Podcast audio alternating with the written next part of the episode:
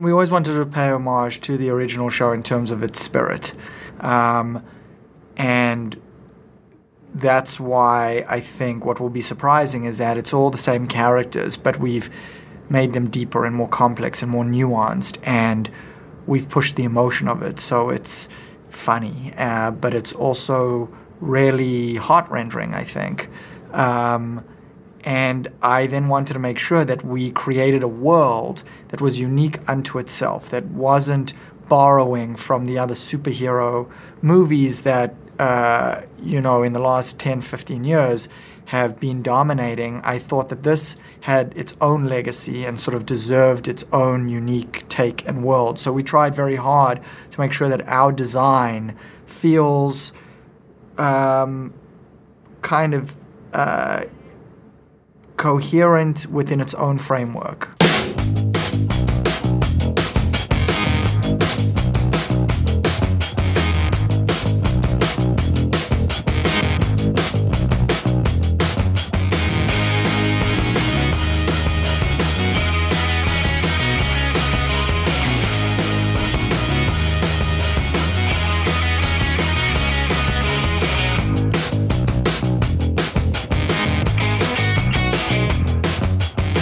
Everybody. Welcome to a brand new episode of Not Up On Podcast. We're on episode 101. Brad, that's that's a pretty big deal. Yeah, it's morphin time. It's morphin. Yes, there you go. What are we talking about tonight? We are talking about uh Saban's Power Rangers or Power Rangers 2017, but apparently it's marketed as Saban's Power Rangers. So we're doing that movie from 2017. Uh, we also have a guest who hasn't been on the show for a long time. They've had some life events happen. They were finally able to squeeze us in for just a few hours, but I'm really excited to welcome Brett back to the show. Brett, it's been way too long, man. Yeah, we went and had a kid. That uh that'll do it to you. But no, thanks for having me back. I was feeling kind of kind of left out listening and again, like I said before the show, I was I think the listeners missed my voice a little bit. So now I've got a new mic a new son, new things happening. I'm pumped. I, am excited, man. I, I got to ask you. So, uh, how have the last ten months been? Is it has it been the traditional like uh, no sleep? Um, any interest? Any interesting fun stories? I mean, you're you're you're a new dad. I mean, that's that's exciting. Yeah, no, it's it's it's exciting. It's it's certainly, um, as you guys know, every every phase comes with it different challenges, different, different fun sort of um, realizations. For instance, the realization that you probably shouldn't set a three or four month old, I forget what, how old he was at the time, in like a bumbo chair on a kitchen island that's elevated more than three or four feet because he can jump out, land on the kitchen tile. But he was, he landed on all fours, believe it or not. So, in my mind, that just builds character. I, so I feel like was... you're training the new Jackie Chan with uh, stunts like that. I'm not surprised you would go there, but so that that's that's a, that was fun. Um, that's a, a memo to all new parents. Make sure that if they're in elevated surfaces, make sure that those straps that I guess you're supposed to put them in, make sure you do it, even if you're right there, because you guys know, isn't it amazing that there could be four adults surrounding this little human being that you don't think is capable of anything and they just slip right through and that's what happened but i guess if you want to call that a fun story well, there. But no, he. That's our public great. service announcement for tonight.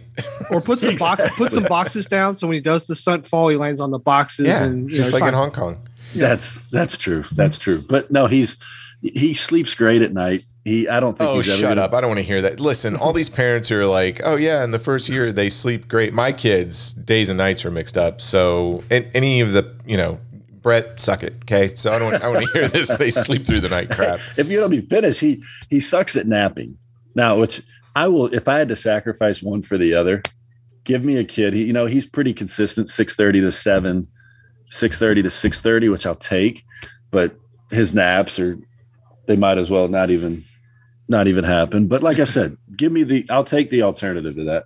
All right. Well, before this turns into baby cast and we start tall, talking about all of our kids' nuances growing up. Brad, you you picked an interesting uh, film for this evening. Honestly, it, it kind of came out of left field for me. What what did you pick? Um, the Power Rangers film, the the reboot, right? Yeah, yeah. So I so Power Rangers, I believe the the I want to say Mighty Morphin Power Rangers, the movie came out in like 95 and i was a big fan of that movie. I was about 12 years old. So 12 year old boy you have these guys that are have big robots and they fight and that was kind of one of those hey I, I like action movies and this is like a kid action movie so and i enjoyed the show quite a bit. Um, i had only seen the first hour of power rangers on amazon prime about two or three years ago um, and never saw the second half uh, we'll get into why I, I didn't finish it, but uh, yeah. So I, I, wanted to I wanted to revisit this uh, because it was a bomb, and uh, I don't think we're going to get that planned sequel that they wanted uh, that they leave us with at the very end of this movie. So yeah, Power Rangers. I'm sure Troy, you were probably too old for Power Rangers. You would have been, God, like in col- out of college by the time Power Rangers was big. Uh, yeah. So I, I want to say the the American version came on the scene about 93, 94 around there. So junior, senior of college.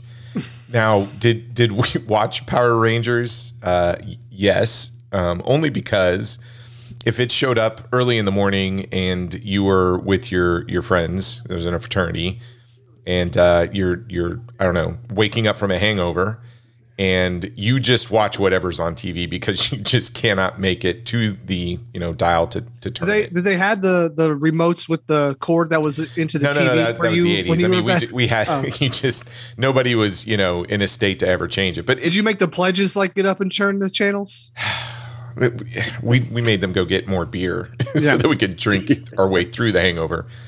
But I, I, can honestly say, for whatever reason, I, I, think I saw the '95 film in theaters because uh, there there was some face kicking in it, and uh, for whatever reason, this was one of those shows that even in college, it it had a little bit of a charm to it, to where it was kind of fun to sit and and just laugh at it. And there was Amy Jo Johnson too. Don't lie. Yeah, there is that too. She's okay. that she was the Pink Ranger, right? Of course. Yeah. Yes. Okay. All yeah. right every kid my age first crush for sure. The Pink Ranger. Yeah, and Brett, I, I, have a question for you. So you're you're in Brad's wheelhouse of age. Was this something that you grew up with too? Because you had been about the time. Oh my God, yeah, I was. I think the show came on in '95. I would have been nine, ten. Oh my God, I loved it. I was the Red Ranger for oh. Halloween growing up. Wow. Um, oh, every afternoon, and you know, I, as I was thinking about that, it's amazing just you know what you can remember and I had you to my question to you all: your favorite snack as a kid. So, Brad, you'd be in that Power Rangers. My age. So, if, if you're in your mid 30s, there is a correct answer here, and it's I'm gonna Dunk- Dunkaroos. Dunkaroos. Yes. And if you didn't save the icing for your last Dunkaroo stick, mm-hmm. you weren't eating it right. Yep. And so I can vividly remember Dunkaroos and Power Rangers, and so this was an easy sell for me, despite um, what we'll get into. well, well, pause too. So we sent you a list and said, Brett, we need to have you back on. If you can make it, we love you to come on. And you openly picked this movie. Yeah, like you, had your you, you had did. your yeah. choice of like fifty. I did. I loved it. I and I, I will agree with what you guys said about the original film. For me, obviously, I was in a different frame of mind, but I loved it. I mean, the whole Ivan Ooze thing was awesome. And so, for if nothing else, I remember the first time I watched a, a teaser for this new one. You know, I I had tepid interest. I I wasn't as excited as I was as a kid, but I still thought remake Power Rangers. Uh, it looked kind of gritty, but now obviously I'll, I'll, get into that later when we talk about the movie. But um, yeah, no, I, I, I was excited. There's uh I don't I don't know if you guys took some time. So I, I did go back and watch the very first episode from the Mighty Morphin Power Rangers just to like What, what was guys- it like to revisit? I literally have it pulled up right now. I'm Oh. watching it as we're talking. yeah, it's and uh, I, I mean there was a there was a movie that I remember seeing as a kid, and I don't know if you guys have ever seen this. Um, and uh, I, I made my dad take me to the movie theater because it only played like uh, for maybe a week, and it was a Shaw Brothers film of of all things. It was called Super Inframan, starring Danny Lee. So it, uh, I, I have no idea about this subgenre. I, I would say of Japanese entertainment, and and Chinese cinema at that time was trying to copy it with Super Super Inframan, which was kind of like an Ultraman ripoff. Um, but I've always been a big Godzilla fan, so to see a kids show kind of tackle that, not knowing. I- mean, the first time I saw it, I'm like, wow, they did a really good job of ripping off what was going on in Japan, even by doing some bad dubbing. Uh, it, it, it was fantastic, but in my head, I'm like, I, I assumed they filmed all of that here, uh, not knowing the history of how the show was created. And uh, that that movie they did in '95, I, I can't I can't remember the last time I saw it. I do remember a couple sequences in there I thought was kind of impressive in terms of just you know fight choreography. There, there's a lot of acrobatics that happen, but um, this this has been a learning experience for me this week because I, I did a few things. I I actually uh, watched that documentary on not on Netflix, or it's not really a documentary, but it's a TV show, The Toys That Made Us, and they have a whole episode on Power Rangers. And I, and I went back and started kind of reading things specifically about, uh, and I, I hope I say this right, Brad. You'll tell me, uh, tokusatsu. Is that right? Yes. Yep. Okay. So uh, just jump in any anytime, Brad, because I know you're. So tokusatsu means special effects, and it's a Japanese term for live action film or television drama that makes heavy use of special effects, and it often deals with science fiction, fantasy, horror.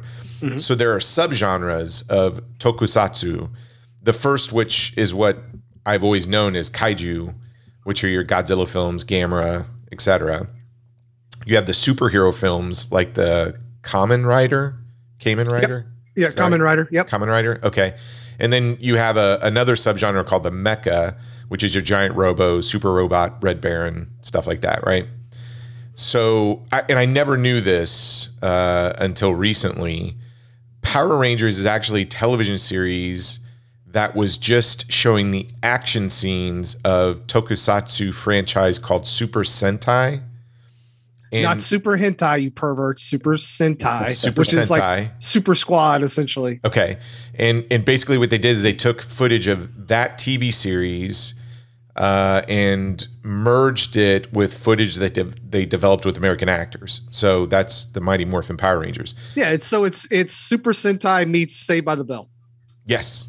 That, that that's pretty accurate. So Super Sentai was a franchise that was produced by Toei Company and Bandai. It first debuted in 1975, so it's it's much older. Toei put the franchise on hiatus, however, in 1978 to work with Marvel Comics on a live-action Spider-Man series, which was the first show, I guess, to sh- to take giant robots and combine it with the tokusatsu show, like the superhero show. And it was primarily to sell more toys because they didn't think they could get enough revenue by just doing Spider-Man toys. So they Yeah. added to Essentially, it, right? all these shows are 22 minute commercials for the toys. Right. Yes. And and it was so popular that when they brought the uh, Super Sentai series back, it started to incorporate the robot concept, but that was because of the uh, Marvel Spider-Man Japanese series, right? Correct. Yes. And so there's a guy who goes on a business trip to Japan, uh, Chaim Saban, Mhm. and uh, he is just flipping through channels and discovers Super Sentai on the TV, right, mid '80s, and he falls in love with it. But he realizes something that uh, there when when they're doing the action sequences, I guess the mass the the mouths don't move and everything else. So he starts to wondering like how how do you bring this over into the U.S. And a little side note, I never knew this. Um, Siam uh, or Ha- Haim Saban uh, created all the theme songs for the cartoons in the '80s that I Literally grew up. every cartoon you've ever heard. Yeah, from G.I. He-Man, GI Joe, Rainbow Brite, Inspector Gadget. He he did all those theme songs. So he's over in Japan working and sees this series, and he's trying to figure out how to uh, how to bring it over in, into the states, and he secures the rights to borrow elements from the series, but he also gets the toy distribution rights internationally. And so he's pitching this thing, and everybody's turning it down. And finally, the idea took off in 1992 when he came to Fox because they were doing Fox Kids. And um, Margaret Loesch, who previously helmed Marvel Productions, uh, was familiar with the series and liked the Super Sentai show. Because I believe Stan Lee tried to do this idea Yes. a few years before this, I believe is how it works. Yep, everybody shot it Yeah. down. Um, and I guess what was very unique was nobody like the the Fox affiliates. So your your small town Fox news channels, all those stuff.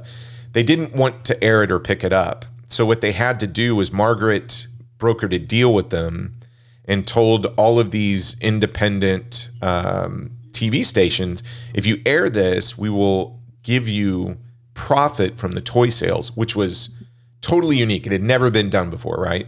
It was revenue sharing. It, it was revenue sharing. So basically, the first episode airs and it's a huge freaking hit. And all of a sudden, the toys are just flying off the shelves. And as of 2022, I didn't even know. I, I actually thought the show was canceled, like it was done or whatnot. If you watch this series, it's really fascinating. Disney at one point owned this franchise and then sold it off, and Hasbro owns it now. But as of 2022, Power Rangers consists of 29 seasons of 21 different theme series and three theatrical films. And I couldn't get latest numbers, but I got a statistic from 2001. By 2001, the franchise generated over $6 billion in toy sales. And keep in mind, that's a number that's 21 years old. Yeah. it- the brilliant thing they did is uh, every, I guess, every season, they changed up the aesthetic of the superheroes or your Power Rangers. And so kids had to rebuy new toys. And so it was always churning uh, for kids to get the new Zords or the new Power Rangers or whatever. Now they're samurais or whatever. Now they're in space. So yeah, they changed the motif of them um, every time. Um, and they were able to keep that money train going. So is, is Max into this, Brad? I, I mean, Not- is he of age yet? like we like because this week I, I was kind of knee deep in Power Rangers. He watched a little bit with me, but he really wasn't that um, interested. Now, Troy, you kind of glossed over this, and, and I'm surprised that you did. Do you know who famously was a part of the pilot for Power Rangers when it was when they were shopping it around initially? Who was a part of the pilot? Yeah, No, go go ahead. I, Mark Dacascos. Oh, yeah, that's right. He was. Um, well, and and I didn't I didn't know that. I guess of the original series too. Bryan Cranston, who we're going to talk about in the film, had done voice work for the original series as well. Okay, all right. Uh, it, it's amazing. I I did not understand. Now at the time, I, I think when Fox was showing stuff, um, we were more interested in the Batman animated series Uh because that was about the the right same time, right? yeah, the early '90s was you know you had the X Men show, you had this, you had Batman animated, all of kind of the early to mid '90s to a little later '90s. But yeah, those was like the heyday for superhero cartoons. I I had no idea that this thing was as big as it was. I mean, did did when you guys were watching this back when you were ten to twelve, were you collecting the toys too? I mean, Oh, absolutely. The robots and stuff was the best part. Yeah, yeah, yeah, yeah. I'm trying to. Yeah, I think you know it's hard to think back when when you were that age, but it's hard to to gauge if I realized the impact that that it had. But I know we, we you know, I, I never missed an episode. I I didn't get into as much the later iterations of the the Power Rangers in space and Samurai and Turbo Force or some of those other ones that that were seemed kind of out there. But you know, to Brad's point, I think that was the genius of the marketing was again staying relevant, staying fresh, and is that's how I think it appealed to so many generations as the show wore on. Um, and and I think it's it's still on as far as I can tell. One of them, or a, a, a type of Power Ranger. yeah, I think Hasbro owns it now and is producing a lot of stuff. I I, I want to say back in 2018 or 2019, um, Haim sold the franchise and everything over to Hasbro for, for like 520 some million dollars. So And he's like the 200, like he's in the top 300 of the richest people in the entire world. So, uh, yeah, yeah, it's Yeah, crazy. he's- yeah. What? So the other question I have was um, tokusatsu as as like a a thing in Japan. Was growing up on this, did it was it a gateway drug to like other Japanese franchise series or like subgenres in this for you? Ultraman. So this led you to Ultraman. Yes, absolutely. Okay. No, that's interesting. I, I mean, I, I gotta I gotta say, I, I did enjoy going back and looking at some older episodes, kind of reading about this subgenre, not really understanding how big of a deal it was. I, I mean, I was I was seeing like um, new. You go back on YouTube and you watch some of the news of when this thing hit, and anytime they would make an appearance in LA, like it would shut traffic down. It was crazy. So Oh, it uh, was the biggest thing in the entire world. For I, it was when you got, I forget what day it aired, but the next day at school, you all talked about the Power Rangers episode from the day before on the playground, and then Troy, this is going to freak you out, but when the Green Ranger came on to the scene, The Green Ranger. was the biggest moment in kid TV probably ever, ever. So, I uh, explain. they introduced a bad ranger and his name was tommy and of course he was he had long hair. He hair looked apart. yeah and yeah he was straight out of cobra kai and dude was you know everything a villain needed to be and uh I thought he, He was- I thought he was a good guy. he turned into a good guy and then he Oh. turned into the white ranger troy it, do you want to get into this or do you want to talk about it's a whole nother subreddit. Yeah. Okay, all right. Um, I'll just keep reading, I guess. And he had a magical flute, and it was Yeah, he- awesome. Wait, yeah. Hold on, what? he had a flute and, Yeah. and he would oh, play I it saw that toy in the documentary. He, his Yeah. sword was a. It looked like a trumpet flute thing. Yeah, I was like, "Da-da-da." and the dragon would come yeah, Uh, Okay. awesome, awesome. Um. So we're talking about the 2017 film that I think at this point, uh, Chaim Saban had just bought the rights back from Disney because Disney tried to do some stuff with it, wasn't very successful. As soon as Chaim got him got the rights back, TV shows back out there again, toy sales are up, um, and and they try and do a grittier reboot, right? So we're we're back in 2017, and Brad, you had never seen this before, i had seen the first hour okay? And, and Brad, how about you? I had caught bits and pieces on TNT as it would come on. Um, this week was actually my first sit down watch from start to finish. Okay. Uh, Cam and I actually saw this in the theater. So he was 11, I think, when this came out. So it, it was right up his alley. Um, and we'll we'll talk about his reaction because I think it was it was pretty good too. But Brad, you usually go through the financials with us, and, and when this thing got released, because we're we're on a podcast talking about movies that bomb. So obviously, this this didn't do up to what the expectations were, right? Yeah, yeah. So released March 24th of 2017 with a reported budget of a hundred and five million dollars. Uh, spending that money on the CGI. To put it in context, the 1995 film was made for 15 million dollars. It was a hit Um, too, right? Made It like was. It made like 66 million dollars. Yeah. You know, quadruple your money. Uh, this one ranks in um, rakes in 85 million dollars domestically and 57 internationally for about 142 million dollars.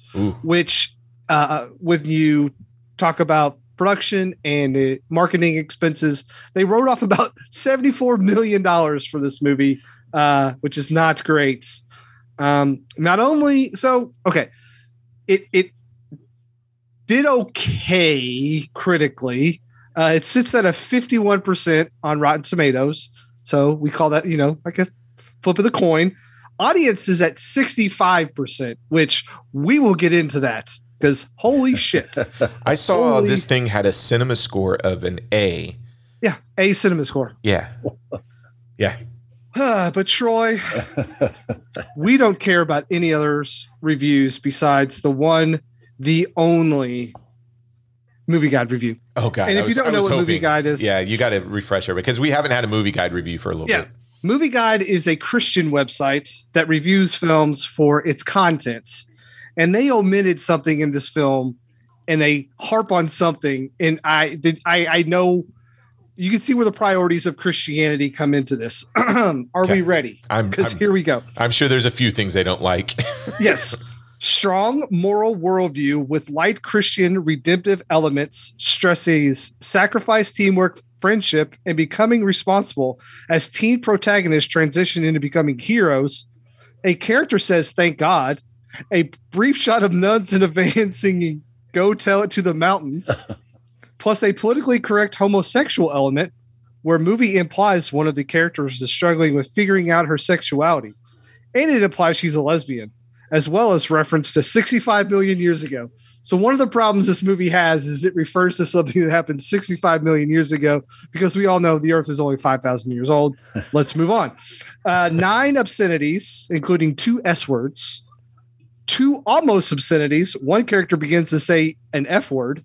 Nine, nine light profanities, and a few vaguer, vulgar references.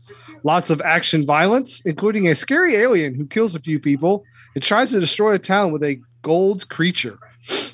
Lots of punching, kicking, and shooting, though little blood. Well, well, lots, really? Lots. Yeah, yeah. Human characters fight amongst each other and throw some punches. Three very intense car crashes, light sexual immor- immorality uh, in one scene, implying that one main female character has lesbian homosexual tendencies. Plus, a character makes some passes at girls and flirts, upper male nudity, upper male nudity. Uh, girl strips to her underwear briefly to swim. Villain wears a somewhat revealing outfit, a reference to beer, no smoking, no drug use, and bullying, but not condoned. Troy, they don't talk about the fucking bestiality in this movie. They jerk off a bull in this movie and they don't mention it. They they will harp on the fact that a girl's a lesbian, but there is nothing about jerking off a bull. So, Bestiality, okay. okay, what was, what was, did they give a final rating though? uh, it's a negative two A negative two. Okay, Yeah. that's not bad. What, out of out of plus four. Yeah, their rating system is negative four to like plus four or something. Yeah, yeah. So you, it's like you're not immediately going to hell for watching this thing. No, no, but there is a lesbian in it, and they make reference that the Earth is 60, 60 million Yeah. years. So you're Actually, it was 65 million years ago, but you know, whatever. yeah you're, you've got you've got some praying to do after watch this one. Okay, that makes sense. Yeah. Um, also, films you could have seen in the theater, March of 2017.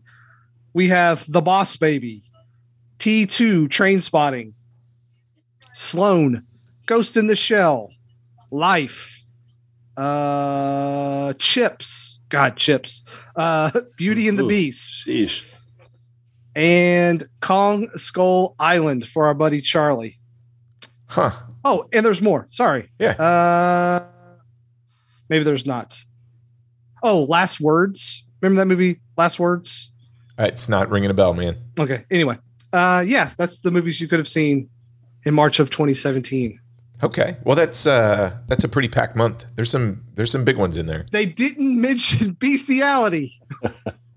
You, can you do you have their email? Can you write it in? I'm going to. If you do that, it might knock it down to a negative three. To be fair, he he milked it realize to it was a- climax. yeah, he, he jerked didn't it up realize to climax. It was a male. One big udder. You're giving like pretty much 15 seconds of this film so much attention and detail. It's cracking me up. Troy, it is the crux of one character's conflict in this movie. How is it the? It it is not the. cr- Okay. All It- right. What? Why is he wearing an ankle He wasn't bracelet? the one that did it. Yeah, it he took the fall for it. Okay.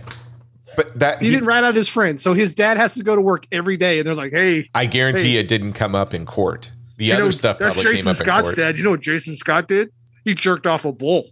I- Even though he didn't, but he took the fall for it. Well, it's a small town. Do you think He's just walking by and everybody's mooing at him all the time.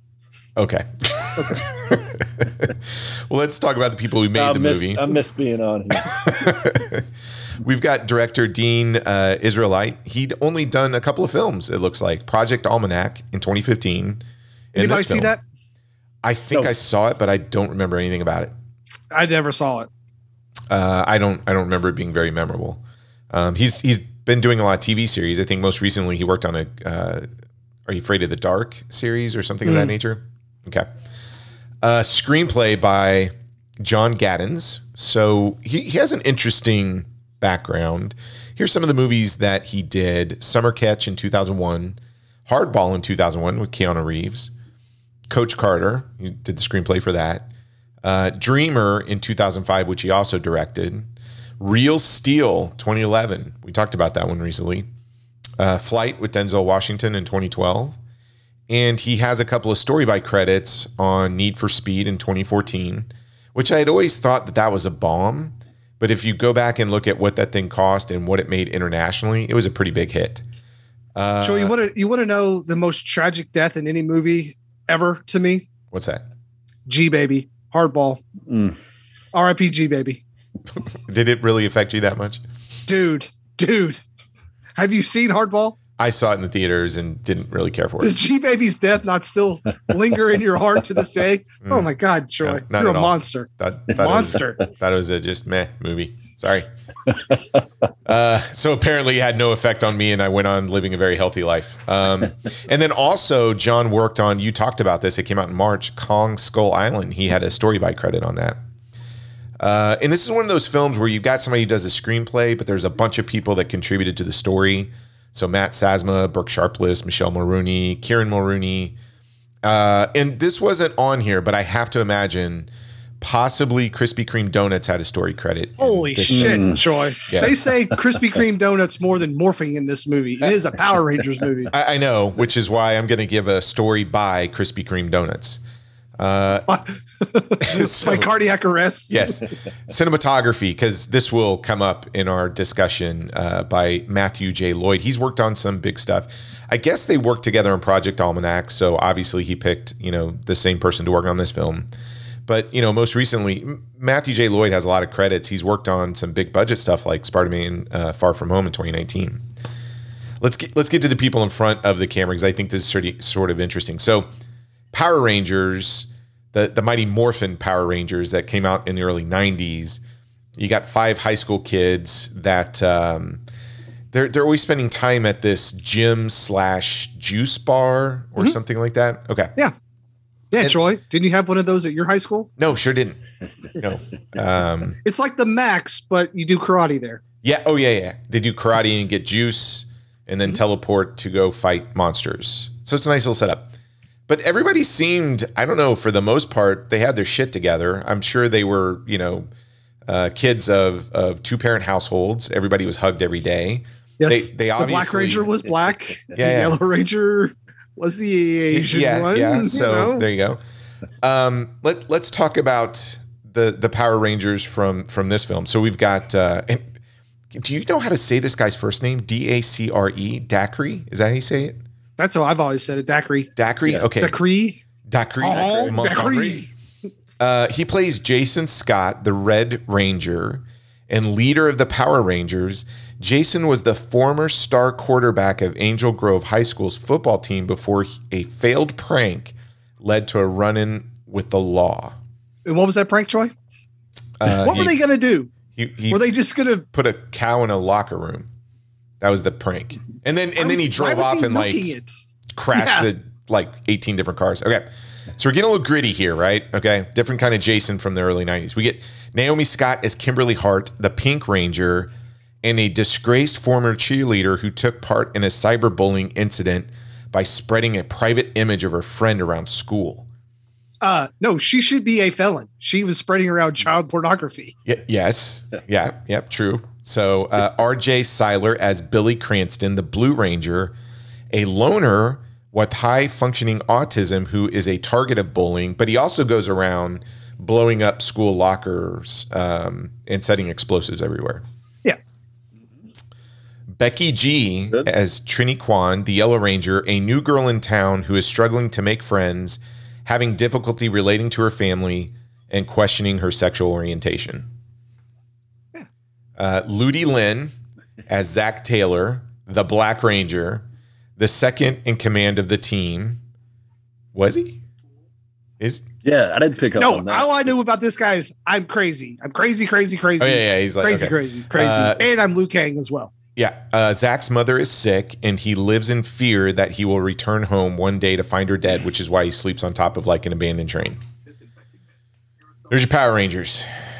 Wow, Covers all your bases. We we've come a long way from the '90s, right? So, the the allies, the people helping the Power Rangers, we get Bill Hader, the Bill Hader, as the voice of Alpha Five, the robot assistant to Zordon, and you get Bryan Cranston as Zordon, the Power Rangers mentor and the former Red Ranger. Zordon lived millions of years ago before his consciousness became a part of the morphing grid at the time of his death. Which I believe is new for the movie. I don't think Zordon's origin story was he was a Power Ranger. Neither was Rita Repulsa's either. So- Yep. So they're, they're changing it up. So it's, a good segue. Let's talk about the villains. We've got Elizabeth Banks as Rita Repulsa, the former Green Ranger who went rogue and killed her old team before being subdued by Zordon for millions of years. She works to form the monster Goldar while attempting to steal the Zero Zeo Crystal, an artifact that channels the morphing grid. A Yeah. it- okay. I just, Hey, guess what? The first episode of the goddamn TV show did a way better job of of of, all, of- yeah, the of explanatory. making this origin. Yep. Yep. Yeah, and then we get uh, Fred Tatasciore as the voice of Goldar. I, I do want to do an honorable mention in the villain category. This wasn't uh, in the research that I pulled together. So honorable mention. Um, Clogged arteries from Krispy Kreme. No, no, no. There, there's Oh. three. Okay. Uh, one, it's with you dot or with you period. I think that's a band. That's how it spells. Like with you, and there's a period at it, at the end of it. Not like so. You know what I'm saying? It, it's punctuation. So it's with Yeah, you yeah. punctuation period. That's a band. Uh, Santigold. I don't know what that is. Could be a person. Could be, I don't know. That name's whatever it refers to. And Vince Staples. That sounds like a singular person. Those three. Are Or- they the people more. trying to do the fake uh, Tron Legacy soundtrack? Oh no, no, they, that well, I don't know what you would. So they do this song. They do the credit song the called end. "Give It All" that plays over the end credits of the film, and absolutely shits all over the 1990 song "The Power" by Snap. Uh, and, and maybe shits all over is kind of uh, inaccurate. It's the best way to describe it if you've if you've never heard this song. It's probably the biggest human auditory atrocity ever pushed onto the unsuspecting public. And and that probably scratches the surface of of kind of what the shit show is that somebody called music and put it in film. So I'm actually going to call them the main villains, and Elizabeth Bank being sort of a sub villain. Because when you get to that end credit scene, oh my god, I my ears were bleeding. Well, we Um, also get Kanye West's Power, which was on uh what was it? My Beautiful Dark Twisted Fantasy, which came out in what 09 or 10. So that you know, we're seven years late on that song too. So yeah. Uh, there you go. People in front of the camera, people behind the camera. We got some very dark, gritty Power Rangers. I mean, they went in an entirely different direction. From yeah, I think we've just lost probably half the listeners because they probably see where we're going with this one. Ooh, I, yeah. Well, let's let's get into it, Brett. You had a choice of like 50 movies, and you could have even come back and went, "Man, c- can we do this one?" Because your other choices, but you're like Power Rangers. I'm in. Uh, So first time watch for you. Yes. we we we went gritty, we went dark. Um, what what'd you think? bloated. Bloated's the first thing because I think what made the show so enjoyable was the fact that they were 22 minute episodes and it was just it was short, it was to the point and like Brad said, honestly, I got more from that. I just was watching it here as you guys were talking. I think I like the show's action more when it's dudes in gray putty costumes running around like the car sales lots, inflatable arms doing that. I think that's more enjoyable to me than what the CGI putties were. I, it, I will say this because I don't want to just completely shit on the film. I love Dacre Montgomery. I, I think he was awesome in Stranger Things. I think he does. I think he does an admirable job. If that's one compliment that I can say about this, um, but man, and I even like. So I heard Brad mentions briefly that the Tron soundtrack wannabe. So I like Brian Tyler a lot. Brian Tyler did the score for this.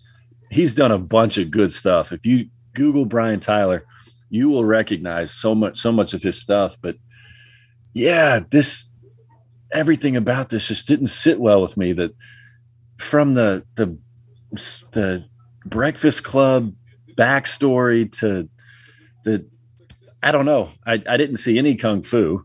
There was nothing that I thought really made the show what it was. I, I thought bloated. I thought this you could have shaved 30 minutes off this thing, and I think it would have made for a better film. Um, Brad, you had coined the phrase for our show fart, fart rock, right? Yeah. Uh, it, it is it is fart techno? Tar far techno. Yes. Yep. Is yep. that the equivalent for Yeah, this well, one? yeah. Okay, We'll let fart it- techno. Okay. that, that describes this? Yep. Brett, is that is that an accurate description of the music fart techno? I am stealing that for sure. Fart techno. It and the, the and I think that's the more I think about, you know, why didn't I like this? Because again, I was texting Brad this week, and I think you were there uh, in part of that, Troy. It, I didn't want to, so I went back and was kind of watching that '95 movie to try and get my head in the right frame of mind. Okay, am I am I being too hard on something about a group of teenagers who transport and fight and robots and and then I thought, no, I'm really not. The movie's just and I I guess too, not to jump ahead, but it sounds like they're now remaking this one. So they're gonna go with a a new adaptation. So I, I pray that because I, I'm sure that the new people listen to this podcast that they understand kind of what made Power Rangers the global force that it was. And it wasn't Breakfast Club meets whatever direction that this guy went in because I, I didn't even like Goldar. Goldar was a great character in the show, but the Pacific Rim esque transformer thing that showed up just wasn't it wasn't for me.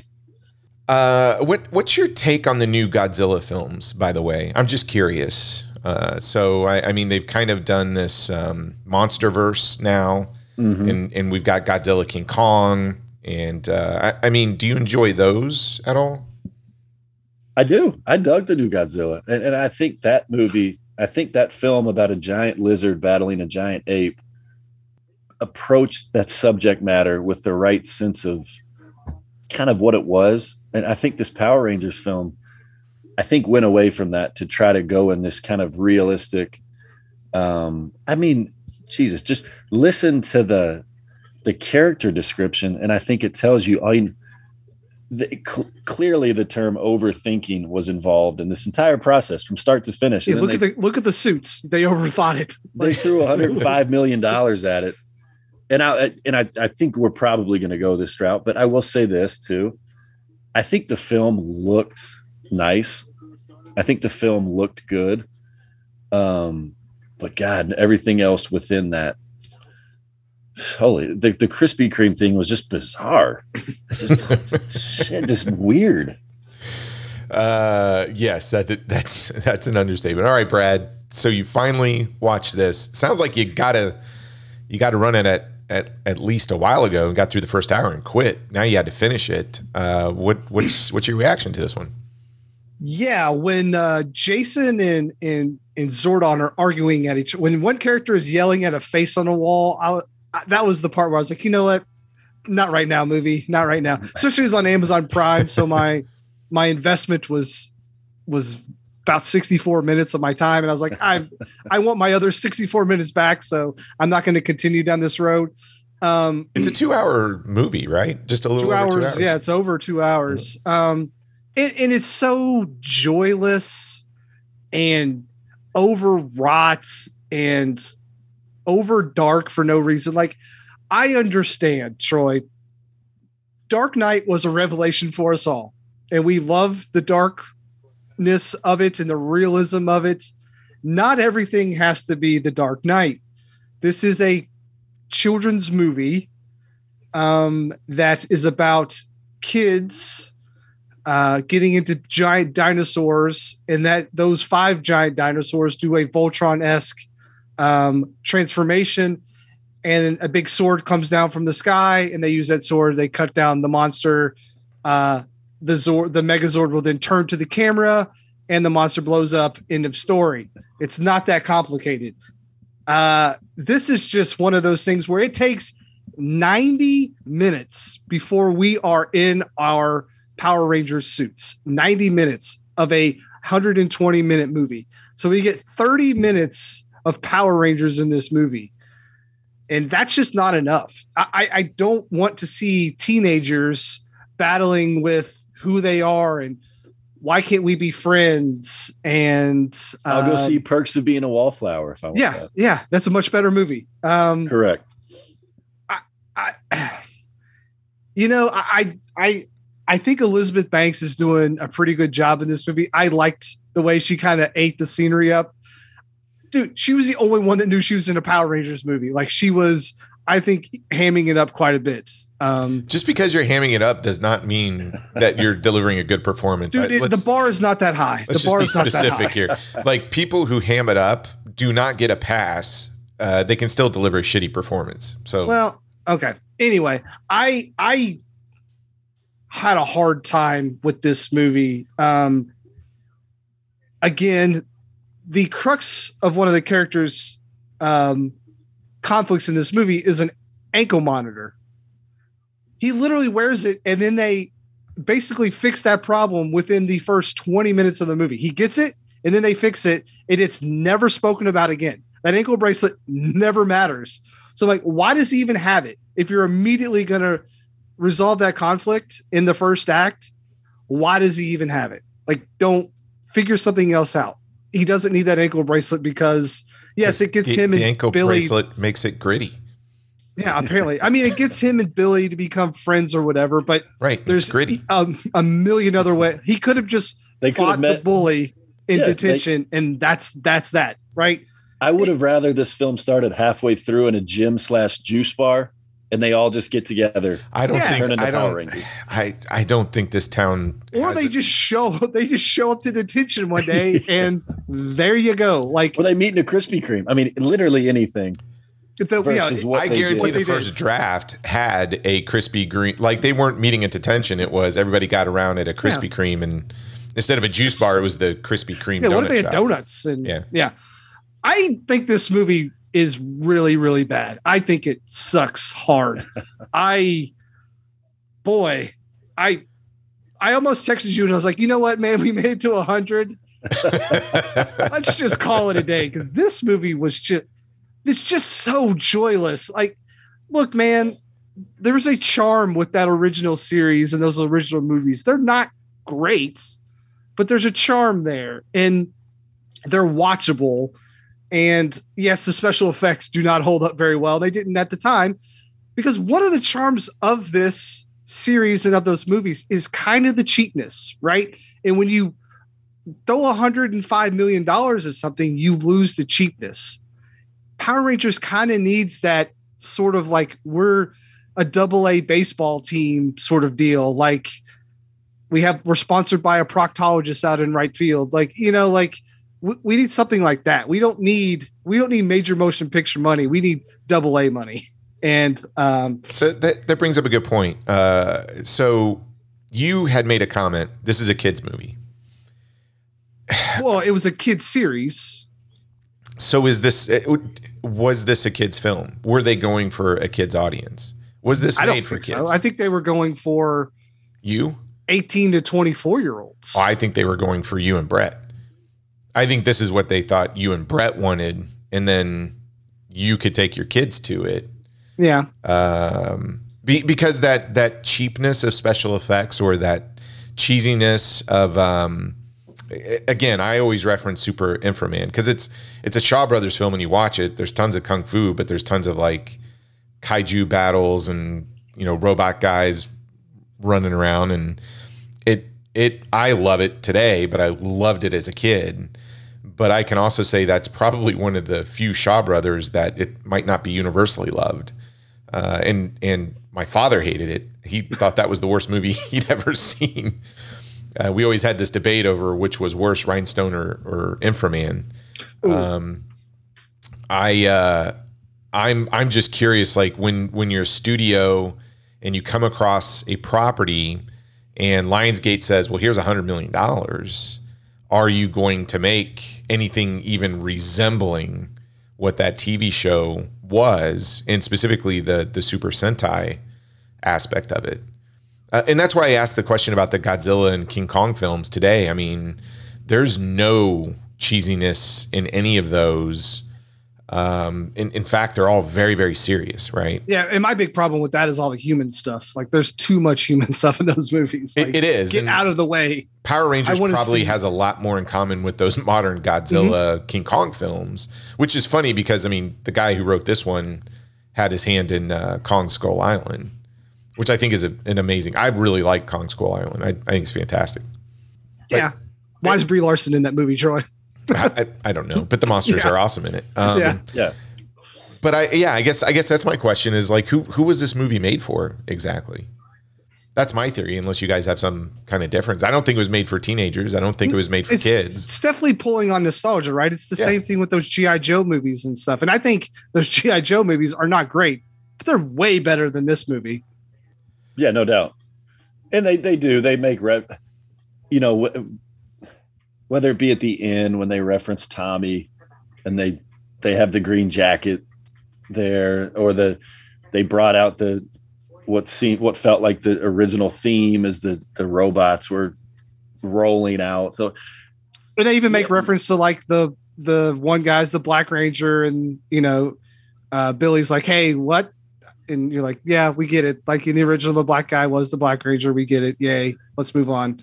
Um, but yeah, and then to to think that a, a, a, what what what's really sad, and you'll have to tell me what what Cam thought, but uh, why would if I were a nine or ten year old, this movie wouldn't convince me to want to get into Power Rangers? I'd be like, this is super boring. I'm to go find something else to watch. Whereas nine or ten year old Brett watching the the show was incredible. It was awesome. We didn't have any of this setup or the the we, we didn't need the context. What we wanted, we got, which was where were where were Bulk and Skull? Bulk and to- Skull. They just cla- you could, Oh, that's the skinny and fat guy, the the comedy relief guys. Okay, Yeah, the yeah. comedy yeah, relief, yeah. Troy. This movie could have used some genuine comedy. anything, anything like It that. had Bill Hader. With on. weird eyes. Yeah, th- again, they over they overthought like Alpha's Alpha 5's design and the Zords and the suits. It's like all over designed. They took too many notes from that Transformers series. Like, no, we have to make everything so intricate hmm. and complex. It's like, no, give me a goddamn spandex suit and a helmet and call it a day. Okay, so here's my other question for you guys. Is your nostalgia or love for the original series getting in your way of you enjoying this one? Or is it just a bad movie? I so obviously I'm going to be a little bit more um, critical of it because it, it's coming from source material that I enjoyed because I liked seeing kung fu as a kid and any sort of kung fu I could get um, that my parents were like, yeah, watch your stupid Power Rangers show, whatever. You want to see that movie? We'll take you. If I could, you know, but I can still separate that from what I am today as a as someone who watches a lot of movies and be like, no, that's just a bad movie.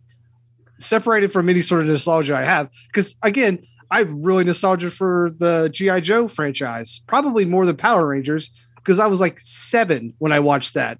Um, and that to me, those films are not great, but they're a, at least have a little bit of joy to them and a little bit of fun to them. Um, this is just devoid of anything that would resemble a good time. Yeah, I agree. I think that I can distinguish between how I felt about the the the, the original show and movie with this. You know, I would compare it to maybe like a Goosebumps. I, I love the Goosebumps books as kids. This show, I, I really liked, and then the film with Jack Black, I, it was fun. They didn't try to make Goosebumps into like this teen PG thirteen paranormal. They they stayed true to what makes Goosebumps really fun and why R.L. Stine, you know, I don't know how involved he was. I, I would imagine he was pretty involved, but they they kept it along the same theme as that and didn't try to do more than what it was. And I think that's what this problem the problem with this Power Rangers is that uh, as a standalone film, you know, take out my love for the original show, just not it's not good. It, it has no redeemable qualities, in my opinion, that that make it anything better than a just a, a really bad movie. Okay. Um, so Cam and I saw this in the theater when it originally came out, and Cam was 11 at the time. I'll say this: we kind of had an okay time with it.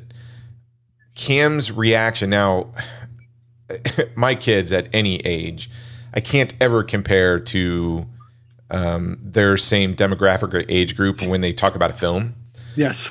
because you know Cam will talk about Big Trouble in Little China and, and call it a perfect film the way we do, but most of his friends haven't seen it, and it is fun to watch Cameron introduce his friends to all of these classics that I grew up on and that he likes them. But there are a lot of things that we disagree on too.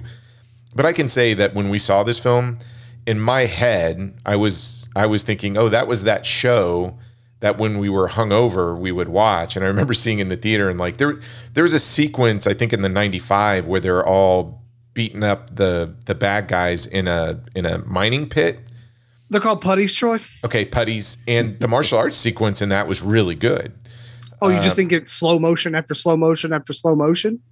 no, I'm talking about that ninety that ninety five. No, I know. Yeah, it but was comparatively, it's just hey, let's just do something in slow motion and call it an action scene. Yeah. Um, but I, I just, I, I walked in thinking, oh wow, we're getting a updated version of this really goofy, uh, Super Inframan, Mighty Morphin, whatever. It, it's going to be like that. So I was surprised at how good the movie looked, and it did deliver a couple of memorable moments in terms of the look of it, and I'll I'll talk about that.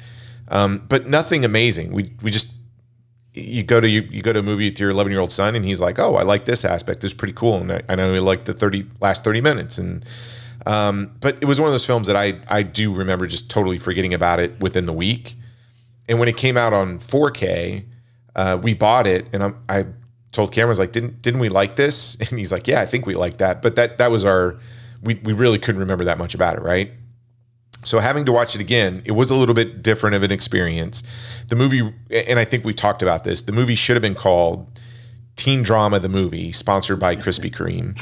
I think that would have been more appropriate. hey, hey, you remember the Breakfast Club? yeah, Breakfast Brought to you in Club part by Krispy Kreme. Yep. by Krispy Kreme. Um, for a film that's based on a franchise called Power Rangers, and, and you already touched on this, Brad, you only get 30 minutes of Power Rangers. And I think that's kind of what's wrong. I, I'll digress here for a minute. Why I hate Moon Knight so much. You don't get any Moon Knight. so um, I think Oscar Isaacs is an amazing actor and I like his performance in it, but don't give me a stupid show called Moon Knight and don't give me a lot of Moon Knight. Um, I think that's the biggest problem with this thing. Even with Godzilla and all the King Kong stuff, yes, the humans can get away of your enjoyment of monsters beating at each other. But I think the filmmakers in those films did a really smart thing of every so often knowing that there might be some fatigue from the audience, throw a monster in, right? Get you going a little bit. And then it always, you know, lasts 30 minutes, one big monster fight. But I'll say this. All of all of this film looks fantastic, in my opinion. Mad props to to Matthew J. Lloyd from a cinematography standpoint. I think the film actually looks really good. It looks gorgeous, especially in 4K. Um, it has so much polish, and there are a couple of scenes that I really like what they did with it. There's a great um, after the the cow joke. Uh, there is a interesting single take car chase sequence that they do from the cab of the truck that I thought was good. And you get these sequences when you know they're trying to discover their powers and they're jumping over this big ravine. It looks fantastic. Even the wa- underwater sequences, those shots, all of it looks great. And the last 30 minutes look great, even you know with the CGI robots and stuff like that. So there's so much polish to this thing. Um, however, I don't I don't think that polish gets away from the fact you're still watching teen drama, the movie sponsored by Krispy Kreme, and the humor. Oh my God. Um, let's talk about that. I had to use two hands. that udder was so big, I had to use two hands. And what was Bill Hader doing? I, I just have you ever heard a voice Debasing himself. What that was just sounded so depressed about being in a film? um, yeah, I don't, I don't, I know Billy and Alpha Five are supposed to be the comic relief, but man, those jokes are painful, and especially sort of the making fun of autism kind of. yeah, aspect to autism is not funny. Like it's not funny. Like being on the spectrum is is a difficult thing, and we should not be laughing at someone because But we get a five minute description and explanation of what being on the spectrum means. So that was helpful. Um, no, it's for. you, I think you said it, Brett. There's there's no joy in this film. That well, there's joy in the last thirty minutes. As soon as you know they get their suits on, I think it actually is kind of fun. But that first hour and a half, you you got to pay your dues to get to the last thirty minutes. Uh, and, and it feels like there's an imbalance there that they really should have corrected in the screenplay process. But again, I don't think this film was designed for a kids audience or something of that nature. I think they were going with, hey, our core audience who liked that show in the early '90s, the the Bretts and Brads who grew up with it, they're expecting since they saw Dark Knight now and some of these grittier superheroes, that's what they want out of their Power Rangers, and, and that's what they leaned into, right? So good or bad, that's the choice that they made. Um, I think the performances are okay for the most part. I think Dacre and Naomi are probably do the best job, right? The two people that are absolutely terrible, and I mean terrible, is Elizabeth Banks. Terrible. You can say she's hamming it up. She hams it up to the point that I wanted to punch baby. She's terrible. Um, and RJ Cyler is Billy. That guy can't act his way out of a mime box. Um, he's absolutely terrible. have you seen uh me and Earl and the real girl, whatever it's called, or Dying Girls? Dying Girl, me Yeah. Earl and the Dying Girl. Nope. Oh, he's actually really good in that movie. So Don't care if I Okay. see his name in anything right now. I may avoid it because he's that bad. Um, but I, I don't know. I, I couldn't I couldn't stand those two, and I don't know what it is. I think it was the there's a, and I'm I'm trying to articulate this. I'm going to do a horrible job. There is a difference between being you know earnest and over earnest. There's there's a point when you cross that line, and I think R.J. Cyler's Billy does that too often, where he becomes over earnest and annoying.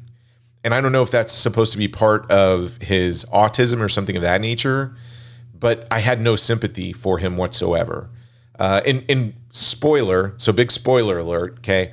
When he dies in the middle of the film, I was like, well, awesome. Let's okay, let's go. you know, we'll, we'll find somebody else. Let's keep going. Yeah, I'm, I'm ready now. And then when they brought him back, I'm like, God, why, man? Troy, we have five Rangers. We need five Rangers to make the Megazord. just there was a homeless guy. Go grab that guy on the street or a Krispy Kreme employee. Anybody but RJ. When he when he drowned or whatever, I'm like, well, all of a sudden this movie got good. Um, yeah, then it teases you even more, thinking, "Oh, sweet, I might get, I might get Walter White. I might get Yeah, I might Bryan get Cranston back Cranston in this come thing." back in. Yeah. Sure. No, that was uh didn't enjoy that. And Elizabeth Banks, I mean, I, I think she's trying to ham it up. I think she's trying to do it, but I think it's also this thing where if you see the original Rita, uh, is it Rita Repulsive or Repulsa, yeah. yeah? Repulsa. I mean, it's basically a Japanese actress doing a kid show, and it's been dubbed right from an American, and, and it's it's super cheesy, it's super out there. I think she's trying so hard to stay away from that, but then also so hard to kind of play up the the villainous aspect of it. She she couldn't she couldn't come up with a, a compromise. Like to me, she should have really owned it and went full on for that Rita thing, or come up with something different. I feel like she's playing in the middle. And, you know, as Mr. Miyagi say, left side of street, okay, right side, okay, middle squish like grape. Her performance is squish like grape. I mean, you, you got to choose, man. You either go for it and don't dial it back or come up with something completely different. I think trying to play the middle on this one didn't work. Well, and there's a lot of setup in this movie because even at the very end, where they slap her into space, like the show basically opens up with her like on the like she's on the moon, I guess, and she's like, Yeah. after ten thousand years, I'm free. And then like Zordon essentially all he wants is five teenagers with attitude to be the Power Rangers. Just give me that opening. Like they literally could have done that and gotten into the Power Ranging. Power Ranging is that like a we're, okay? We're gonna go with that. Yep, yep. Um, and that would have been your movie. Give me a ninety minute movie where hey, Zordon, I need five kids. Boom. Here's these kids hanging out at this karate juice bar hamburger place. Awesome. Let's go. I, so let me ask you this because I, I here I think the biggest problem, and I see this in I, I would say modern filmmaking today, is think think about movies that end up being a franchise. Say what you will about Star Wars, and I mean Star Wars, not Episode Four, da da da. Star Wars. George Lucas, I, I don't really buy this BS that oh I wrote twelve chapters and I had to start in the middle. Whatever. way. No way. Fine. If if that's what you're going to stick to it, you may have had an outline, but even then, I'd call BS on some of that. You basically liked Hidden Fortress and you remade it into a space opera. Let's call it what it is. But there was a time when you made a film, and if it was super successful, you would go, okay, let's let's do a sequel, right? Let's have let's build a franchise out of that. But the first step was telling a very contained story that might have three acts, followed the typical three act structure, and and it really delivered um, everything that you were looking for. And on its own, it stood as a as a good film. And so your origin piece didn't take up 90% of it. You got that out of the way in the first 15, 20 minutes. Then you present your central conflict and then, you know, traditional story structure. Today, it's a, oh, you have a franchise? Well, I need six movies out of this. Great. What's the first movie? It's your origin. What are you going to do for the first two hours? We're going to spend, uh, let's say, 95 minutes of that fucking two hours explaining everything to you. Why do they have robots that turn into dinosaurs? Well, let's take you back to the whatever era that they showed. I had to The look it up. Cenozoic. Yeah, I was like Cenozoic. Stop. Google. Ah, okay. Explains, Movie guy just being like, oh my God, 65 million years. yeah. So that's why they got dinosaurs. Like everything has to be explained. yeah, because at the time, they, they explain it. At the time, those are the most powerful creatures on Yeah. Earth. So they're dinosaurs. Yeah, and they haven't. They have. Haven't changed. They haven't changed. Okay, cool. Um, so I, I get that. Like everything has to be explained, everything has to be laid out. And what ends up happening is, you know what? It if they came up with the sequel, I bet you the sequel to this thing with the same director, cast, everything else would have been better. It would have been so much better. Almost would have to have been. It it would have because the story would have started in the second film. Uh, and, and it takes me back to last week's episode when we were talking about um, the thing from another world, and it's based in all you know all the thing movies. It's based on that original story um, by Campbell called "Who Goes There," but who Who Goes There wasn't the first version of it. The first version was called Frozen Hell, but Campbell had said I was getting frustrated with that novella. And then I discovered, well, I started the story in the wrong place. So he cut off the first three chapters, and boom, that's where Who Goes There starts. And it starts you right with them talking about, hey, we found this alien, right? I, I feel like that's the problem with these modern franchises is when you go, well, I got a six picture deal. Great. Start on movie three. Like, forget the first two. Start on your most interesting part of your movie. I don't Start need to know that. the backdrop. I don't.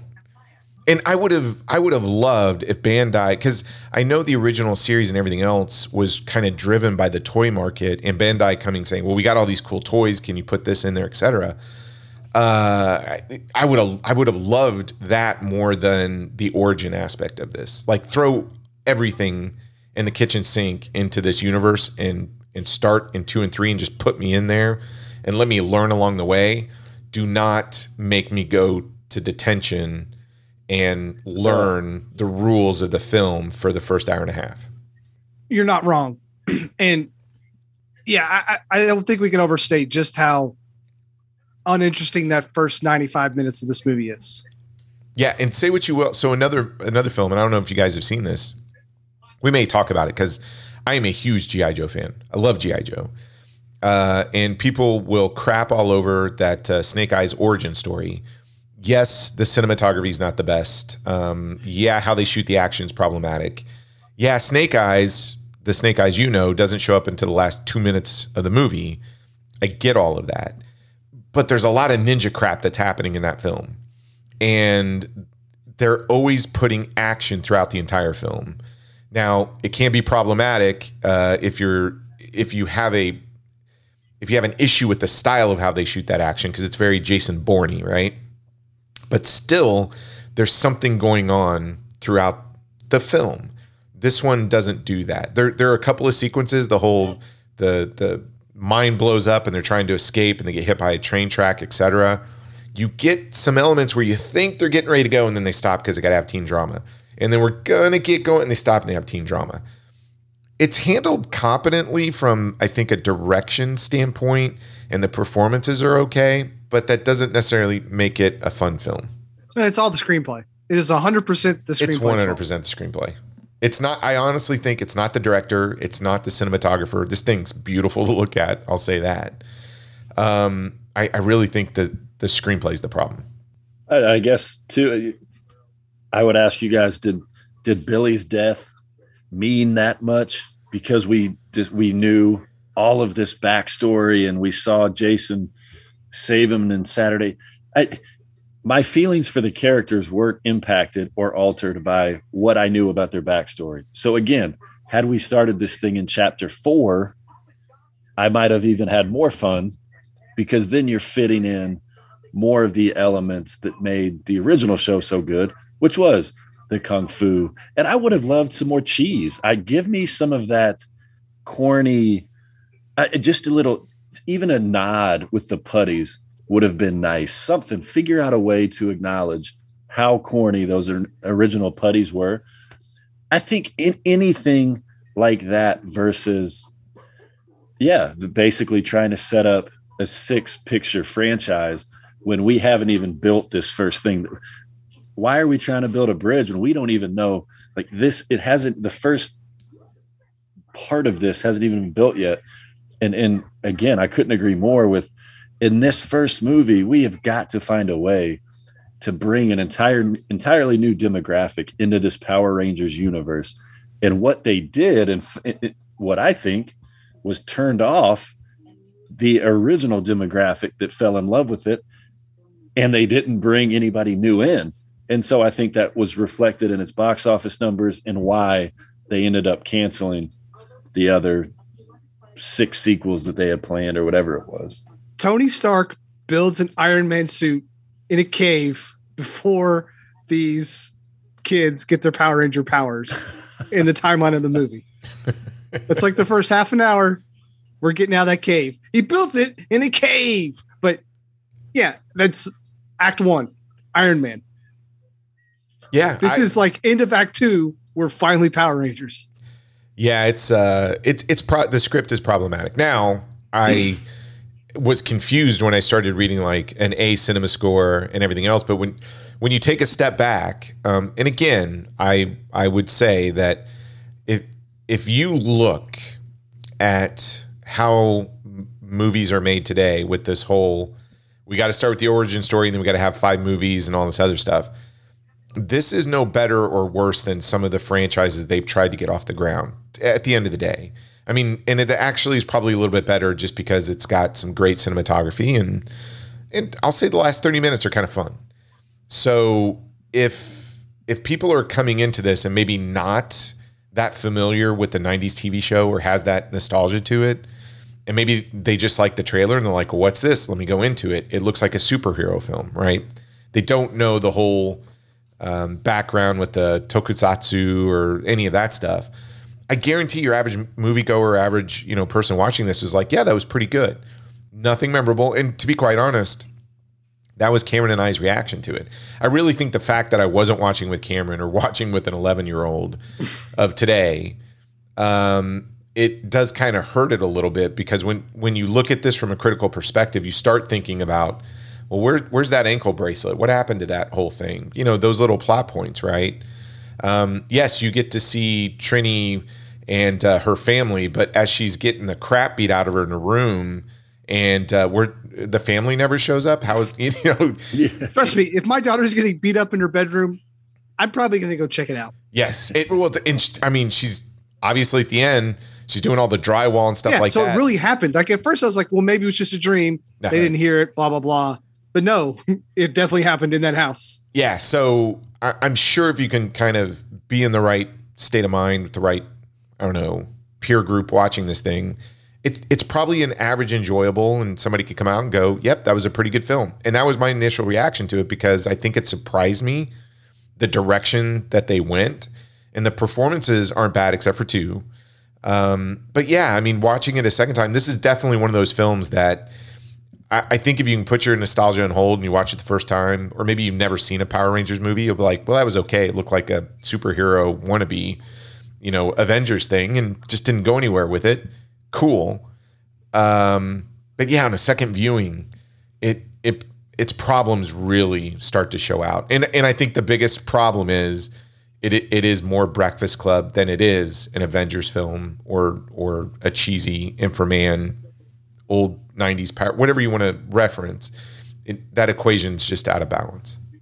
Yeah, and even like your most decorated actor, Bryan Cranston, you don't like Zordon in this movie at all. He is so unlikable, and it's hard to like find the motivation with why would they work for this guy or work with this guy. He's kind of a dick. I think And- all the characters in here are unlikable. I actually don't like any of them. There's Yeah. and, and let me backtrack. So when you when you read all those, like I read those descriptions about um, the Red Ranger and the Pink Ranger and all this other stuff, I, I'm looking at these Power Rangers and going, they're assholes. Uh, and so it, it- this this is this is what cracks me up. so there's this heartfelt moment, and I'm sorry, my voice seems to be going. Um, the Kimberly Hart and Jason Scott, so the Pink Ranger and the Red Ranger, she finally confesses what she did about sending that picture around, and his I mean the, the felony that she committed, yes. felony she Okay. committed. And the response is doing something bad doesn't make you a bad person. You got to own Doing it. something awful doesn't make you an awful person. Yeah, something like that. And so, cool. That's that's it. It's yeah, conflict resolved. Conflict That's conflict resolved, resolution, right? Troy. Um, it- you, you said Brett that um, when Billy died, nobody had an emotional reaction. I I had an emotional Well, that's reaction. true. I forgot. It was joy. elation, joy, and elation yes. aside. yeah. Um, But uh, yeah, no, I just I looked at all of these people. I mean, Ludi Lin, I don't think is he's an okay actor. Uh, I probably give him a pass for that Mortal Kombat film, but you know, the fact that he leaves his mom just because it creeps him out or something, I'm like, well, you're a dick too, man. What if what if she needs you at night and you're? Yeah. I mean, Hey, guess Uh, what? At the end of the movie, that mom is still alive. So you know, it's. I bet if they were going to go in the next movie, she'd probably still be kicking. So I don't Yeah, know. and I, I, I think that in, in that regard, I think the film, because it tried to do this massive setup, I think that what we're talking about, it ended up falling on its own sword because it didn't work. And so now, as we just continue to tear it apart, you realize, well, shit, it just it simply didn't work. And it's I'm assuming what they were hoping for is not the reaction that it elicited from from any of us, you know, especially us. And I, maybe I'm wrong. If if the cinema, scores are are A's, maybe it did work for some people, but I, this is not me talking about the character from the original. This is just me talking about this as a standalone film. If if I had knew nothing about that and I was like, oh, they've got to find five teenagers that are going to save the world. These are the five they found. Are you really? And just because they've tried to, I don't know, tug at my heartstrings with th- these stories that they don't end up ultimately going anywhere, it, it didn't work. In fact, it just contributed to, to my disdain and hatred for the five Power Rangers.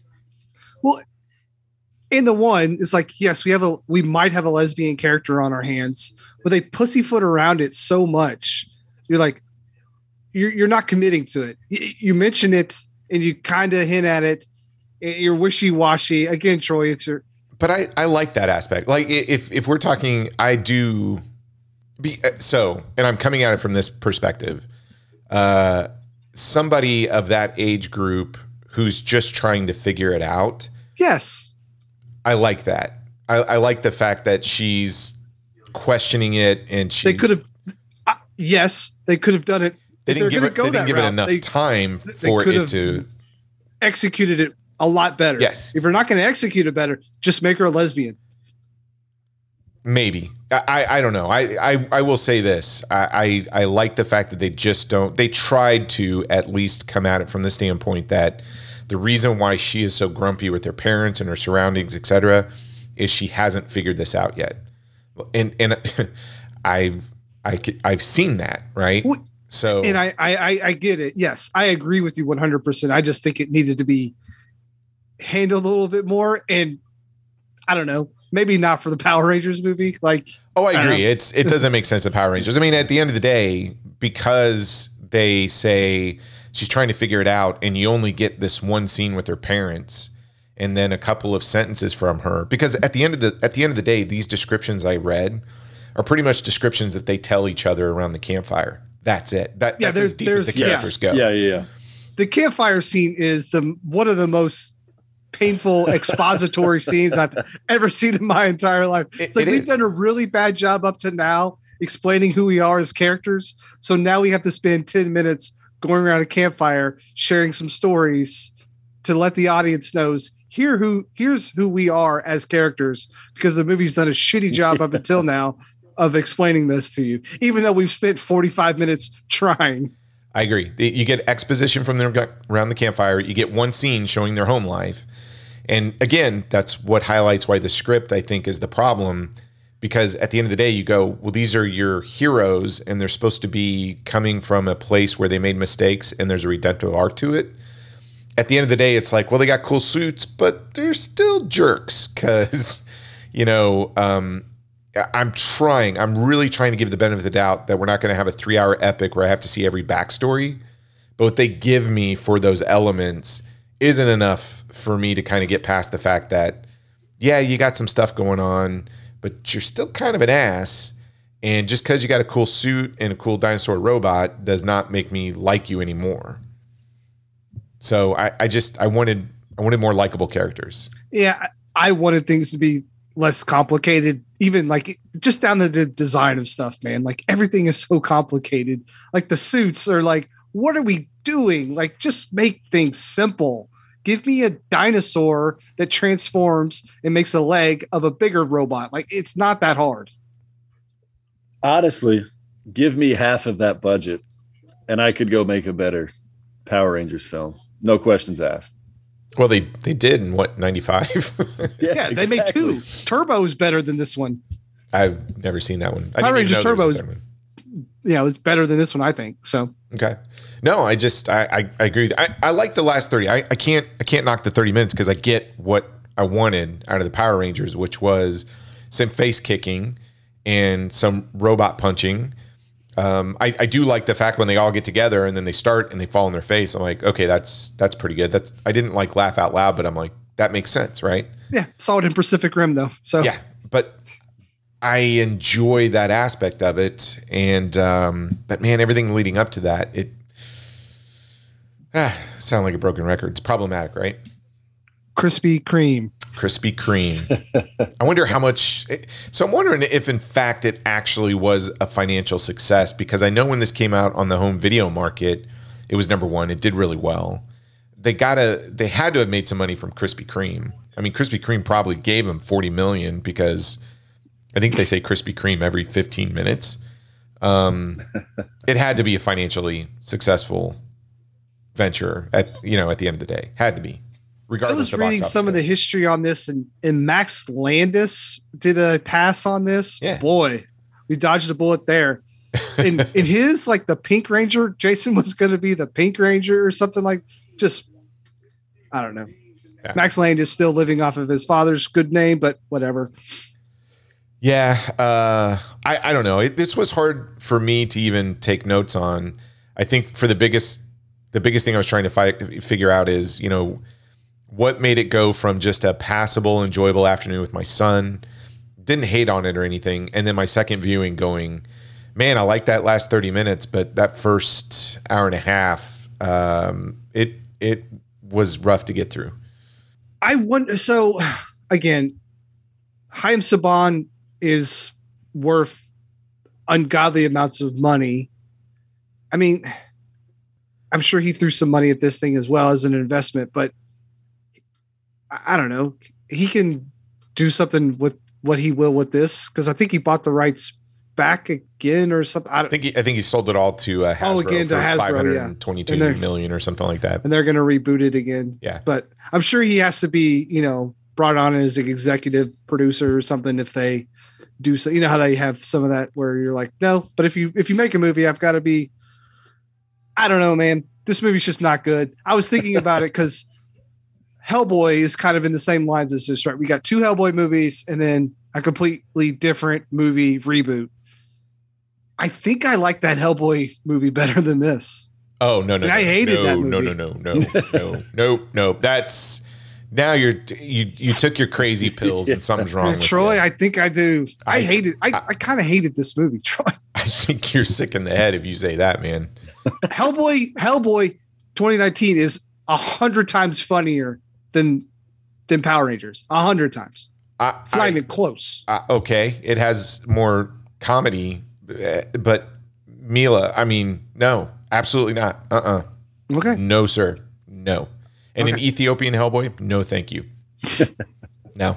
I would, I, this is a million times better than that Hellboy. But I, hey, look, I, 2008. 2008 for me, um, a great year. We get Iron Man, you get the Marvel Cinematic Universe. But to me, it's also the death of cinema.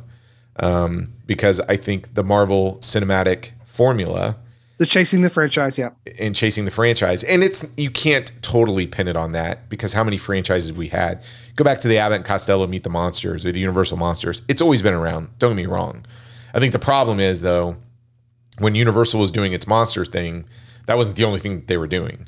I mean, the only thing Disney is pumping out, if you look at the ratio, is you get maybe an original Pixar film, but then everything else is franchise, right? And every major studio is putting all of their money in the franchise versus the original stuff.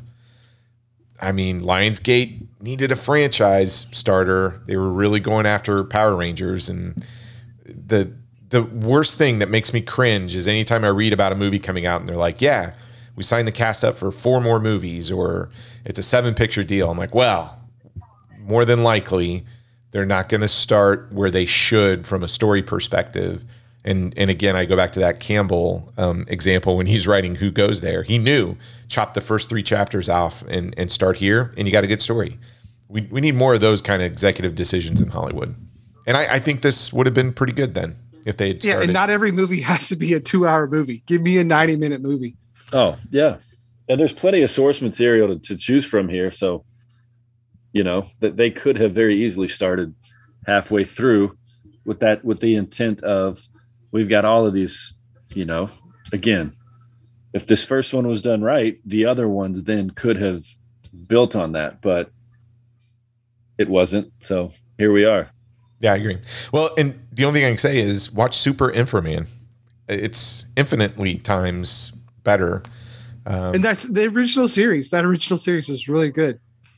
uh, okay.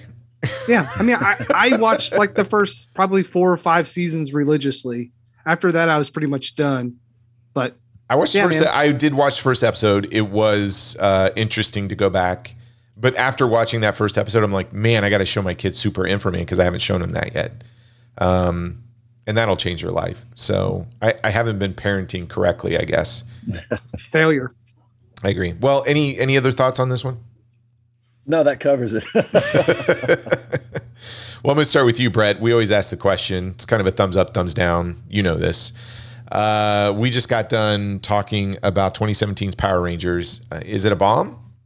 Definite bomb. Definite bomb. Okay. Brad, what about you, man? 100% a bomb. 100%? And you're still sticking by that you'd watch Hellboy over this thing?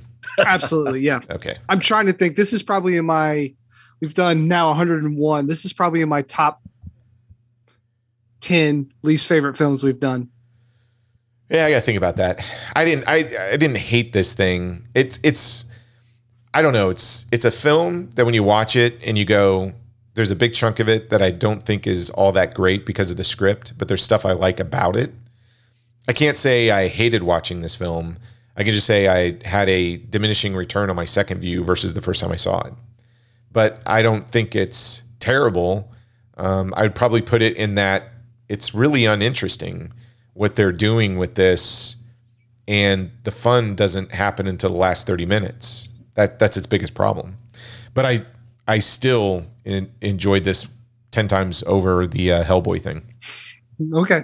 there's just some movies I, I i'm sure you guys have a list of them some movies you come across and you go there it has a lot of great elements but there's something that just is so terrible about it and you go i, I just can't get over it. Um, and as bad as billy is in here he does not reach the heights of milla in in hellboy. I mean and he billy's bad. And like i said i i got excited when he died um Damn, Billy. yeah but I wanted uh, G baby on Billy. but you know, um, ah, Hellboy. Whew, that was terrible. well, Brad, I don't know what we're doing next week. I actually thought we were doing something, but then we might do something different. So instead of talking about what we're going to do next week, we're just going to leave it up in the air because it's going to be a surprise. Okay. Because we're going to That's be in person next week. We are Yeah. flying out there in four days uh, as of recording. Yeah. So that should be an interesting experience. Brett, you got to get out here um, soon. Bring the family. I'd Uh, love to. As soon as as soon as I can travel with this dude. It's uh I don't know why, but being on a we're driving to the beach here at the end of the month, and driving sounds so much less intimidating to me than Because you don't want to be that person on an airplane. I'd the crying it be- baby. being trapped in a box, forty thousand feet in the air with with this little dude. That that movie would be fifty times more entertaining than Power Rangers. well, It yeah. cries on plane for two hours. Better Yeah. movie than Power Rangers. Yep. Correct. That's true. Okay. Um, I'm I'm not At going to least has real emotion. okay. Well, uh, Brad, if anybody wants to share their Power Rangers nostalgia stories or tell us what they think about this, I'm really curious. If if anybody walked out of this, Dude, I put seen it it out on Twitter times. and people there we got a few comments. They're like, yeah, I liked it. I didn't like the suits or whatever, but I liked it. I'm like, oh my God, okay. hey, I this out is one of those where I wouldn't scratch my head on it because I I think under the right circumstances with the right people, again, I would go back to it if if you're sort of um, not solely invested in in the mythology or the Wait, early did you, series. did you say was it a bomb or not? Did I did I oh, I guess I didn't. Um, I'll say it's a bomb. okay. Yeah, That's I, the right answer. Okay. yeah, I, I, but I don't, I don't hate it. I don't think it's terrible. I think it's misguided. So, um, I, I, I don't know. Maybe, maybe watching it again. I'll say this: there, there are some elements on it with the uh, soundtrack. The I think it's Atmos and and the 4K on it. It's got some demo quality to it if you want to get your home theater going, which is kind of Mm. surprising. But then you have to listen to those kids talk, and that's just not what you want. Well, I'm And telling the you, fart techno. It's the fart techno and uh, Billy that really just. If if you got rid of the fart techno and Billy and I and so Elizabeth Banks just did what she did, I might just put this in the not a bomb category. But it's the fart techno Wow. and Billy drag it down for me. Uh, yeah, so that's uh, not a bomb pod at gmail.com. Hit us up on Twitter, Instagram, and Facebook, or you can go to our website, notabombpodcast.com, and uh, hit the contact us button. And you can leave us our, your feedback or suggestions there. Our list is ever growing all the time, Troy. So, whatever we do next week, you have a lot to pick from. Yes, we've got a couple of films that we're still doing for this month, and then in June we're we're gonna kick the summer off with superhero films, like superhero movies that bombed. So that's gonna be a super interesting. Let's see what I did there. Superhero, super Yeah, interesting. good job. Good Cool. job. Uh, and Best I apologize. Yeah, I apologize to everybody. I know my voice is a, a little. I, I was at a Sevendust concert on Friday, so you know I was in the. I was headbanging and screaming like crazy. So I didn't even think about podcasting a few days ago. No, later. didn't even think about us, Troy. That's I fine. didn't. I didn't. Um, and you know, I, I got to say, Sevendust. Even they they played the Animosity album 21 years later. They're still amazing. uh, plush open for them. They're awesome, a newer up and coming band. So there you go. Apparently not an SCP cover band, I guess. I don't know. Yeah, I don't know where you came. Just Plush is the name of a. yeah, yeah, I know. And all good things. They were there too. I like them. Um, but hey, thanks for for listening, Brad. Are we missing anything else? What uh, should we plug some of the shows out there? VHS Files podcast, Gentleman's Guide to Midnight Cinema, uh, Mixtape podcast, Night of Living podcast. Who else are we missing? Yeah. Oh, uh, Iron Sequel. Yes. There's a course. great. I just listened to a great episode James did with uh, Exorcist 2, The Heretic. It's a lot of fun. Ooh. Yeah. Ooh. Go listen to that one. And uh, VHS Files podcast did um, a whole podcast plus video going through their top four guns, right? Movie mm-hmm. guns. Full They did dis- not pick. yeah, they did not full disclaimer. Gun.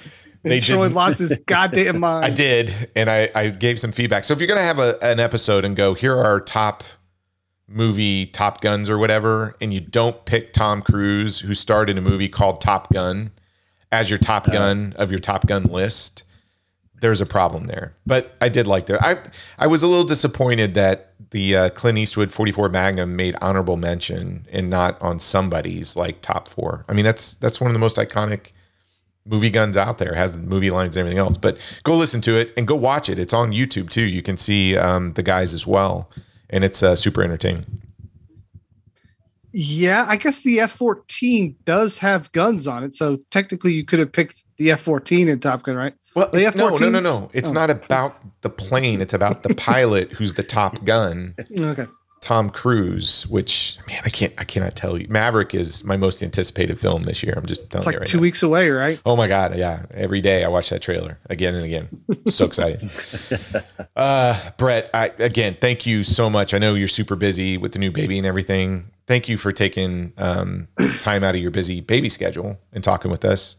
I love it. Thanks for having me on. It's I have to shoot some ball again, man. I'm still a little disappointed. Uh, Yeah, Brad conveniently shot was left out the fact that I I beat him in a, a tightly contested horse game yeah. recently. we both beat Charlie, so you know that's that's all that really matters. So that's that's very true. Um, Wow, did you? yeah, Did you get any film of this, or is it just straight? No, no, cameras thank- allowed. Thankfully, there was no, no because uh, yeah, it wasn't. Let's just say it. It, it took longer than probably most yeah, should. yes, yes. I think we were on E for 30 minutes. We missed we missed the the birthday candles and the the gifts. But you know, once you start a horse game, you, you can't you gotta you gotta play it out. But I love it. I, I love listening, love being on the show, guys. This is it's always fun, even when we talk about um whatever this whatever this movie was. Hey, and you haven't been on since, but R.I.P. Meatloaf, I guess, right? oh, awful. Awful. did you take off work that day? No, I was I was in the middle of work when I got the text, and I I'm pretty sure I just rode a motorcycle off into the street of fire. Uh, yeah, it, that was a terrible day, man. I thought of you immediately when I saw that. I'm like, should should we send somebody to Brett's house because I think it's going to be touch and go for the next few days. No, I did listen to that when when you texted me that. In fact, on my Spotify, I turned on the "Bat Out of Hell" musical. It's God, that's great. Yeah. I hope that I, I don't know if they won't ever revive that, but if they do, front row, Pal- Louisville Theater here. Absolutely, I agree. Mm. Uh, what else, Brad? Is that it? We're good. We are good. I will. I will see you in person shortly, Troy. Awesome. I cannot wait. Uh, folks, I don't know if you're listening in the morning, the afternoon, or evening. Thank you for listening to this episode, even though we didn't really pick an exciting film to kind of gush over. But hey, a lot of people like this movie, so just you know, don't take our word for it. Um, and it didn't score a negative four on the Christian website, so it's got that going for it too. So not going to hell if you watch it. But uh, join us next time when we will or should have a recording over a movie that bombed. Uh, we just don't know which one it is. And hopefully we record in person. We might actually have a few guests on that one too. So lots of surprises. I'm kind of looking forward to it if we can put it together. But uh, I, I think that's it. We'll catch you next week. Don't lose your head.